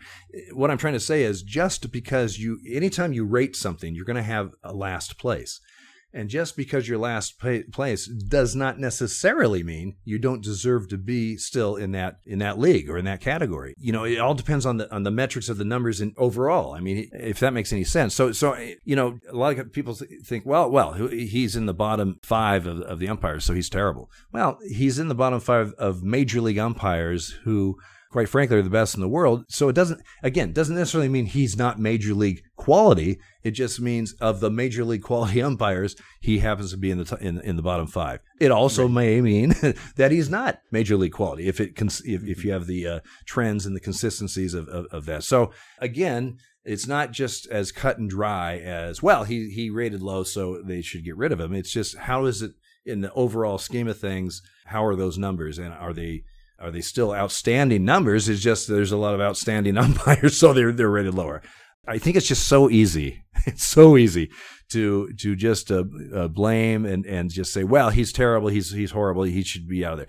You know, Don Denkinger was an unbelievably outstanding good umpire, um, one that I think should be in the Hall of Fame. Uh, he had, you look at his resume, he had huge games that he worked. He, you know, he had the plate for the, uh, uh Bucky Dent home run in, in Fenway in seventy-eight. Uh, he, you look at his, uh, uh resume, he's had a ton of big, uh, games and big, uh, situations. What's he remembered for? One play in game six of the eighty-five World Series. And again, if, if that's the only prism that you see Don Denkinger, you think this guy's horrible. But when you look at the entire the body of work and, and all the big games and big situations that he's been in and, and how competent he was in those situations, you realize that was the exception and not the rule. And and so sometimes I think uh, they – and fans are fans. I get it. They they they, they see the, everything from their heart. But but they have a, there is a tendency to write somebody off because of uh, maybe a, a real or maybe even perceived mistake here or there, and, and without looking at the at the uh, the overall uh, body of work. Yeah. That said, there are certain umpires who achieve a certain notoriety, let's say, and we don't have to name any names necessarily, but people know the names. I guess that's the point. And I wonder whether other umpires within their own conversations ever say, you know, this guy's given us a bad name, you know, not necessarily because of bad calls always, but maybe just because of ump shows, as people call it, right, which is a, a little less common these days that the umpire really gets into it, right? Usually right. They just kind of sit there and, and take it. But there are some umpires who maybe go beyond where others go in terms of commandeering the spotlight or ending up in the spotlight. And as you note in the book, when one umpire bears the brunt of that, every umpire does to some extent. So right. I wonder if there's a, a certain frustration with uh, with some current or past umpires where other umpires are kind of, you know, not publicly, but privately saying, you know, get your act together here because it's uh, it's going to affect our reputations too. Well, there's there's no doubt that there there's there have been times where somebody has, um, you know, maybe handled something or had something that he did correctly, but he did it in such a, uh, I don't want to say flamboyant, but just in such a big way that it, it it, it could have been handled correctly in a different way, which didn't cause as much uh, turmoil with, uh, you know, with uh, the fans and the media and everything else. You know, the thing about baseball in general, with players and and whatever, but with umpires also, is is if you get a label, if you get a label in baseball, uh, a good label or a bad label, uh, you could be, you know, it's tough to get rid of that label. So, for example, if if my first playoff uh, uh, series I ever worked, I, I I missed a steal play, a pretty big steal play. Uh, in game two or game three or whatever, and a lot of people are pissed off, and you know, and it was a mistake, and you made a mistake. Suddenly, Dale Scott is, uh, you know, you know that, that guy's not very good. You know, he he's, he always misses plays, or he always misses pitches because because you miss one in a in a in a key situation. Again, your body of work might be much different, but but when people are focused in on something, when it's a big game or something, and so you get this label that that you're not very good. He's he's a bad plate umpire, or this or that. Well, maybe, maybe, maybe I was that game or that particular inning or whatever, or, or for a couple games in a in a span that that stood out. Um, but that label, unfortunately, stays with you for years, even though maybe it's not even true anymore, right? And and and it can go the opposite way. You could have a guy that seems to be in the big games and just is knocking it out. He's got, you know, he's, he's hardly ever makes a mistake and this and that. And now down the road, you know, he he does screw up here or does something in a big game, and people say, well, you know, that's that's Dale Scott. You know, he's a pretty good umpire. That's that's not, you know, uh, he missed that one, but you know, he he he he rarely does that. He's he's really good. So, so that good label sticks, even though, you know, it maybe maybe it shouldn't. So my point is, you have certain personalities in baseball, umpire uh, personalities, that have been around a long time or have been in some big game situations, that have had situations that. Uh, Uh, real or perceived were handled right or wrong or whatever, but th- they're going to get labeled, and all of a sudden th- they're they're they're this and that and the other thing. Oh, it's all about him, and I, he, all he wants to do that. You know, they think we come to pay to see him, and this and that, and you know, maybe maybe twenty percent of that's true. But but it's just it's labeled, and all of a sudden that's just fact. That's just fact. Oh, that's that's who it is. And that's, you know, I, I worked with a guy for five years who had a reputation of not being a very good umpire. And without naming names, I was most of the time the way our rotation worked, I was at second base when he was behind the plate. So I had a pretty good shot of of his strike zone. And the guy was uh, was was solid behind the plate. I mean, solid. Did he miss pitches once in a while? Yeah, so do I. So does everybody. But he was very solid. And then on the bases, every once in a while, maybe he would, just uh, needed a quick little uh, reminder to, to focus. he might he might uh, daydream just uh, for a second or so. But he but overall, this guy was a solid. He certainly wasn't the reputation that was in the media and, and beyond. That this guy was uh, just incompetent, um, but again, he he he had gotten labeled, and and and, and you know, when people are watching, especially if, if if you know they're watching this their their home team, their team all the time, and and some of these announcers, well, oh, that's so and so, you know, boy, he he screwed the the Giants uh, the other day, and then you know, and and so it's just it's just uh, kind of. Uh, uh, absorbed by everybody. Well, you know, he, this guy's awful. Everybody thinks he's awful, and I just think sometimes it's not. It's just not. It's just not that cut and dry. It's just not that. Uh, it's it's pretty unfair. Do they bring of it, uh, some of it on themselves? Every once in a while, yeah, they do. But but again, to make a decision on a couple instances that overall that this guy's incompetent and shouldn't even be there. Quite frankly, Major League Baseball is not going to put somebody, especially in a postseason situation, where they're as terrible as everybody thinks they are. I mean, they they, they, they don't want to be embarrassed. They don't want to be uh, putting somebody in a situation that they think is, is not up, up, up to the task. And so, I mean, st- still stuff may happen, but they're not going to do that. Oh, look at this guy's numbers are terrible. Let's put him in the World Series. You know, I mean, they, right. They just don't do that. So, mm-hmm. that, and that's another that's another thing that we talked about earlier about how the internal Internal numbers that we are evaluated on are different than these uh, facsimiles of strike zones that are uh, that are on the monitors. Mm-hmm. So last question, we've uh, barely talked about the personal side of the story, which is really, I think, one of the best parts of the book. So everyone should go get it. We are talking a lot here, but hardly covering all of it. But you go through, you know, how and when you realized you were gay and how you came out to your family, and then decades down the road came out publicly, and just all of the steps in between there, how you met your now husband, Mike.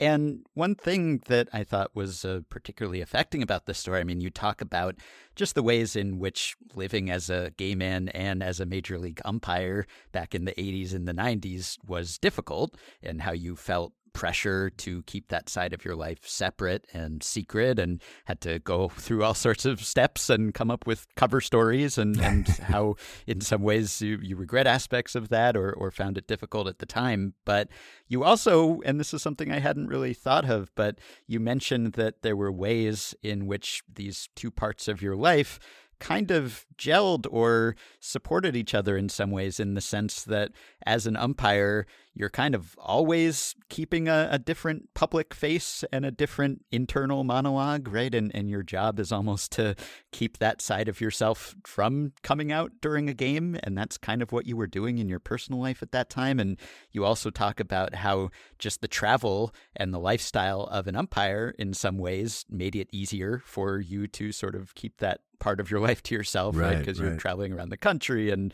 you know, you're in hotels and, and you had a little more freedom and anonymity in that way. So I wonder if you could just talk a little bit about the ways in which it was difficult. I mean, you're in this high profile public world that is at the very least heteronormative and often homophobic.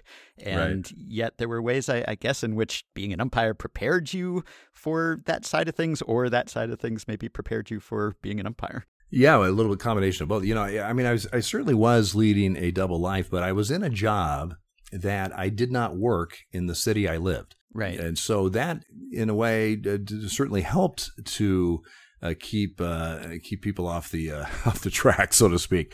You know, I, I have a cousin who is a hairdresser, and I, you know, when I was in in the minor leagues and then in, in the first several years in the big leagues, uh, she always would, uh, you know, used to say, "Oh, Dale, I've got this uh, this one girlfriend of mine. She, oh, you'd love her. She, you know, blah blah blah." And I, and and and I, I'd always say, "Well, you know, Sherry, I." You know, it's a tough, it's tough to have a relationship. I mean, just about the time you get to know somebody and, and, and all of a sudden you say, oh, hey, by the way, uh, next week I'm leaving for six months. You know, I won't be home. And, and, and so it's kind of a built-in excuse why I wasn't in a relationship or why I, I didn't necessarily want to start one, because it was just really difficult. And it made sense. You know, I mean, it, it wasn't totally out of the question. Like, oh, yeah, that's a stupid excuse. I mean, it did make sense. Uh, especially when I was not only working the minor leagues, but, you know, I'd have an instructional league or I'd have, of course, winter ball. So I, I was gone a lot during that time. So that helped. You know, the, the other thing is uh, because, you know, when I was nineteen, I figured out who I was, and I was gay, and, and I and I finally had figured it all out uh, for myself. I also figured out that, you know, I, I told myself I'm going to look in the mirror and I, I, I said, oh, you're gay. Okay, now I get it. You're gay. All right. So what are you going to do about it? And one of the things that I said to myself is I'm not going to look in the mirror for the rest of my life every day and lie to myself. I know who I am. This is me. So, and I'm perfectly fine with it. But I do also realize that I may have to be deceitful or lie or whatever with situations in society because it's, you know, of what was going on. In a way, in a way, that helped me to be able to live my baseball life over on this side and my my personal life. Now, I wasn't a closeted gay man. I, I was, you know, I had Mike as a as a as a partner, now a husband.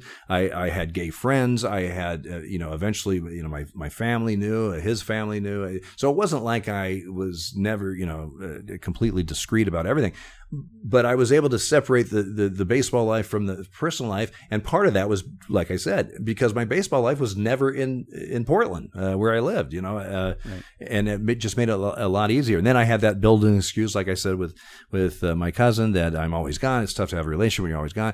So all those things helped uh, uh, keep it separate. And I was able to compartmentalize and be able to keep things separate almost too well. It's like, a, it's like, a, am I a psycho?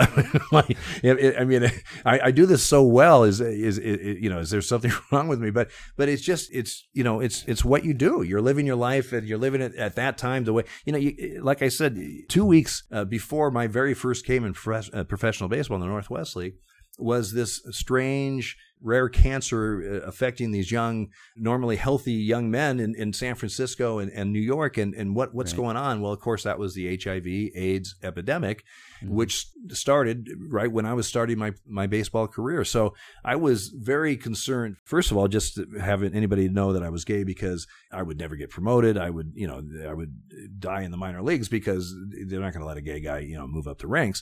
Now I was concerned that not only I wouldn't be able to move up the ranks, there would be guys who wouldn't want to work with me at all because of the fear that was going on in the eighties uh, over H I V. You know, you share the same uh, hotel room. This, you're driving miles uh, together. You're you're in the locker room. You're in the uh, uh, you know on the field. So I had a very leg- in my mind a very legitimate concern to have none of this come out, or my career in baseball uh, would certainly be over. And so that's. Uh, you know, I, as I write, uh, I took a lot of steps to to to hide that, inc- including uh, using Mike's sister as a beard one time. So, right. Well, as you can tell, Dale has a, a great radio voice and podcast voice. Maybe you should start a podcast. But as you learn in the book, he was a, a D J. And I guess the great tragedy is that you retired before they finally mic'd up the umpires, because that would have been your time okay. to shine. Yes. Can I can I say something about that? I, I said earlier in this podcast that I'm just not a you know real bitter person. I'm bitter about that. I I, I would have been I would have I would have loved that when it when it was supposed to start the twenty twenty season, but of course you know that season was blown up. Yeah, but uh, uh, Danny I, Danny Iassogna, who you know I worked over a thousand games with and, and stuff. I, I remember he would he would call me because they they have uh, scripts and how they're supposed to say stuff and this and that, and he would he would he would run it by me. I, you know, he would say it, and I'd say, "Well, yeah, maybe you should do this." And that. I was like a voice coach, you know. It's like, yeah. and uh, but but it was funny because uh, all my crews, the guys I worked with, and can tell you, um, you know, during the season, I was always using my radio voice, and and and so so guys on the crew started using their radio voice, you know, and we just do that naturally as just kind of a joke and have fun with it. And I remember at one time, Danny told me, he goes, uh, "Yeah," he goes, "I the season was over. I got home about." About a week and a half after I'd been home, uh, Denise's wife said, "Okay, enough with the damn radio voice. Okay, you're, you're not you're not with Dale anymore. Let's go." Uh, but yes, I am very bitter that I could not announce uh, what's going on on the field because I would have killed it. Yes, yeah. And you say in the book, I think nineteen eighty, you went off to umpire school from your radio station, K B D F, and they told you that uh, there'd always be a job waiting for you. So I, I guess K B D F is now K V R M, an N P R station, but maybe you should try to take them well, up on that. You know, all right, I, I'm ready. I'll, exactly, can I have my old I, gig back? Yeah. And I've been practicing my radio voice, so I'm sure we can do that. Well, thank you very much, Dale. It's been a pleasure talking to you and also reading about you. The book, again, is The Umpire Is Out, Calling the Game and Living My True Self. And The Umpire Is Out is out, so you can go get it. It is out, and I've got a few, a few events, uh, book signings mm-hmm. and stuff. If you go to uh, umpire dale scott dot com, uh, there's information there. All right, and you can find Dale on Twitter as well, at Dale Scott M L B five. Dale, thank you very much. Thank you so much. I, I enjoyed myself. It was a lot of fun. All right, that will do it for today. Thanks to Dale and Rob, and thanks to you for listening. I saw after we finished recording that the Padres had signed Yusmeiro Petit to a minor league contract. I was happy to see that. I was wondering when he would get signed. He's been a favorite of mine for a while, and I love the deception he brings, which I wrote a big story about last year. If there's anyone who can get by with the Zach Greinke stat line and the Zach Greinke approach, it's Yusmeiro Petit, who doesn't throw hard either and doesn't miss a lot of bats. But he, at least over the course of his career or in the last several seasons, really has induced weak contact and defied F I P because he's got great command and he's extremely deceptive, which is something I think teams are coming to value and potentially teach more and more. So hope he makes it back to the majors sometime soon. In the meantime, you can support Effectively Wild on Patreon by going to patreon.com slash effectivelywild. The following five listeners have already signed up and pledged some monthly or yearly amount to help keep the podcast going and get themselves access to some perks. Kevin Warwick, Jason Conklin, Josh Bleich, Kyle Turk, and Chewbacca. Thanks, Chewy. Patreon perks include access to the Effectively Wild Discord group, Discordantly Wild, and a couple of playoff live streams later in the season, and monthly bonus pods hosted by me and Meg. And we actually released our last one over the weekend, where we did some rants. We just went on some rants, much like my Zombie Runner rant, except that these were non-baseball rants about low-stakes subjects. It was fun. Of course, anyone can join our Facebook group at facebook.com slash group slash Effectively Wild. You can rate, review, and subscribe to Effectively Wild on iTunes and Spotify and other podcast platforms. Keep your questions and comments for me and Meg coming via email at podcast at fangraphs dot com or via the Patreon messaging system if you are a supporter. You can follow Effectively Wild on Twitter at E W Pod. You can find the Effectively Wild subreddit at r slash Effectively Wild. Thanks to Dylan Higgins for his editing and production assistance, and we will be back with another episode a little later this week. Talk to you then. I think it's It's about time someone discovered the way things really are. I think it's about time someone thought about the way things ought to be.